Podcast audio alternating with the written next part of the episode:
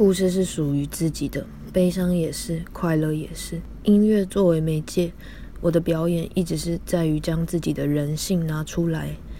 在还不成熟的时候，艺术性还未够高度的时候，小毛的一句破罐破摔来说，就是很好的描述。有一天练完团，Easy 告诉我，他的音乐想展现的一直是活着，如何的活着。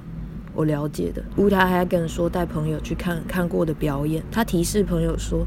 接下来这段会很精彩哦，可是那天接下来那段并没有什么突出之处，但却在其他段落出现了精彩的时刻。关于如何每次都重新活一次，关于如何传达给观众，我和你一样都是人，都有自己的故事，可是我们也都一样有快乐，有悲伤。我做的歌或许将永远无法传到你在的世界，这百年之内无用武之地，这漆黑夜里。无一颗星，没关系的。